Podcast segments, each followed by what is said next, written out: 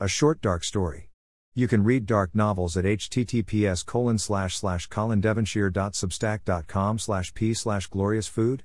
SD equals PF. Glorious food. Kang had always hated English men. It wasn't just a dislike but a burning, all consuming loathing. But why? While studying fine food in Europe, she visited London and dated a Londoner, nothing came of the dalliance. So why did she hate the Brits? She guessed she knew where it came from, believing that it had started when she was just a little girl and her mother was brutally murdered by somebody, presumably the chef in the kitchen she worked. It was never proven. But she could not shake off the belief he was English. And she didn't want to. She was a Thai woman who had always felt like an outsider in her country. Kang was skilled in French, Italian, and Greek cooking, and Thai cuisine dragged way behind. She had grown up in a small village in northern Thailand, and her mother had been the only person who had ever really understood her. Her father had been absent for most of her childhood, and when he was around, he bragged about how rich he would be one day. But her mother had been different. She had been kind, patient, and loving, plus a fantastic teacher about life, but she specialized in kitchen skills. She had always listened to Kang's stories and dreams and encouraged her to be whoever she wanted. But one day, when Kang was just 10, her mother was taken away. She had been working as a kitchen hand in a wealthy Englishman's house, and there was a large party. Many guests were drunk, and one attacked her early in the evening. Sir Archibald Perrin was a famous aristocrat with businesses ranging from banking to shipping, and huff huffed the incident away. Kang had heard the screams, but she arrived too late. Her mother was already dead. Her battered body was on the floor of the kitchen. The police came and went. There were no arrests except the vegetable peeler, a 14 year old half wit boy. From that moment on, Kang's life had been consumed by rage. She had never been able to forgive the Englishman, the house owner or the chef she blamed for killing her mother, and she had never been able to forget. Instead, she had spent years dreaming about her revenge, waiting for the right moment to strike. And now, as she stood in the bustling streets of Bangkok, she knew that the moment had finally arrived. She had spent years learning everything she could about the man who hosted the party in his luxurious home where they had killed her mother. She knew his name, his face, and his every move.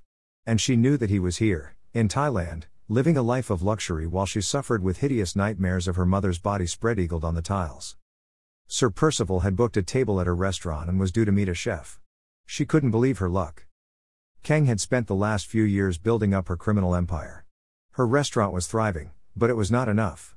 So she dabbled in under the counter powders that she could cook up. Meth was easy to cook up if you had the right ingredients. She did. Eventually, she trained a few trusted staff members to take over the operation. She had started small, dealing drugs to tourists and wealthy Thai teenagers. She had quickly risen through the underworld ranks. She was now one of the most feared women in Bangkok, with a reputation for brutality and cunning. She had assembled a team of loyal followers, men and women who would do anything for her. And she had spent months planning the perfect revenge. She knew that she couldn't just kill the Englishman. She wanted them both to suffer, just like she had suffered. She studied the knight's habits, routines, and weaknesses for months and she had discovered that he had a liability for beautiful young Thai women. She knew that he had a girlfriend, a teenage woman who was the envy of every man in Bangkok. And she knew that this was her way in. Kang had used her connections to find the young woman, and she had offered her a deal. Get me a pretty young girl, Kang ordered. If she agreed to help Kang, she would be paid handsomely. And if she refused, she would be killed. The young woman had no choice but to agree. She knew that Kang was not a woman to let down. And she also knew that her boyfriend was not the kind of man who would let her go if he thought she was cheating on him. So she would follow Kang's orders, grab any jewelry and cash from Archie, and disappear. So Kang and her team had set their plan in motion. They had lured the Englishman to a seedy bar in one of the city's poorest neighborhoods, where he was sure to stand out. And they had set the trap. Hidden cameras snapped shot after shot. As soon as he arrived, Kang's team swarmed around him, distracting him and leading him to a private room. A 14 year old beauty had been waiting there, dressed in a revealing outfit and looking every bit the seductress. She had led him to the bed, and they had begun to make love. Without realizing he had been set up, he continued his get about lifestyle. Besides her drug cooking, Kang was a renowned chef in her small part of Bangkok. Her restaurant was jam packed with locals and tourists who craved her delicious meals. She had worked hard to achieve her success, spending years studying in France and Italy to perfect her craft. One day, a chef named Richard walked into a restaurant, looking for his host. He was well dressed and seemed to have money to burn. Kang greeted him warmly and offered him a seat. The men ordered several dishes and complimented each one as they ate. The next day, Kang received a call from Richard. He told her he had been sick all night after eating at her restaurant. He claimed the food had been poisoned and would sue her. What game was he playing, she wondered. Kang was devastated and dreaded that meth had somehow entered the recipes. She had never had a complaint before and couldn't believe someone would accuse her of such a thing. However, she knew she had to get to the bottom of it before she could accomplish her plan. She started by examining the ingredients she had used that night.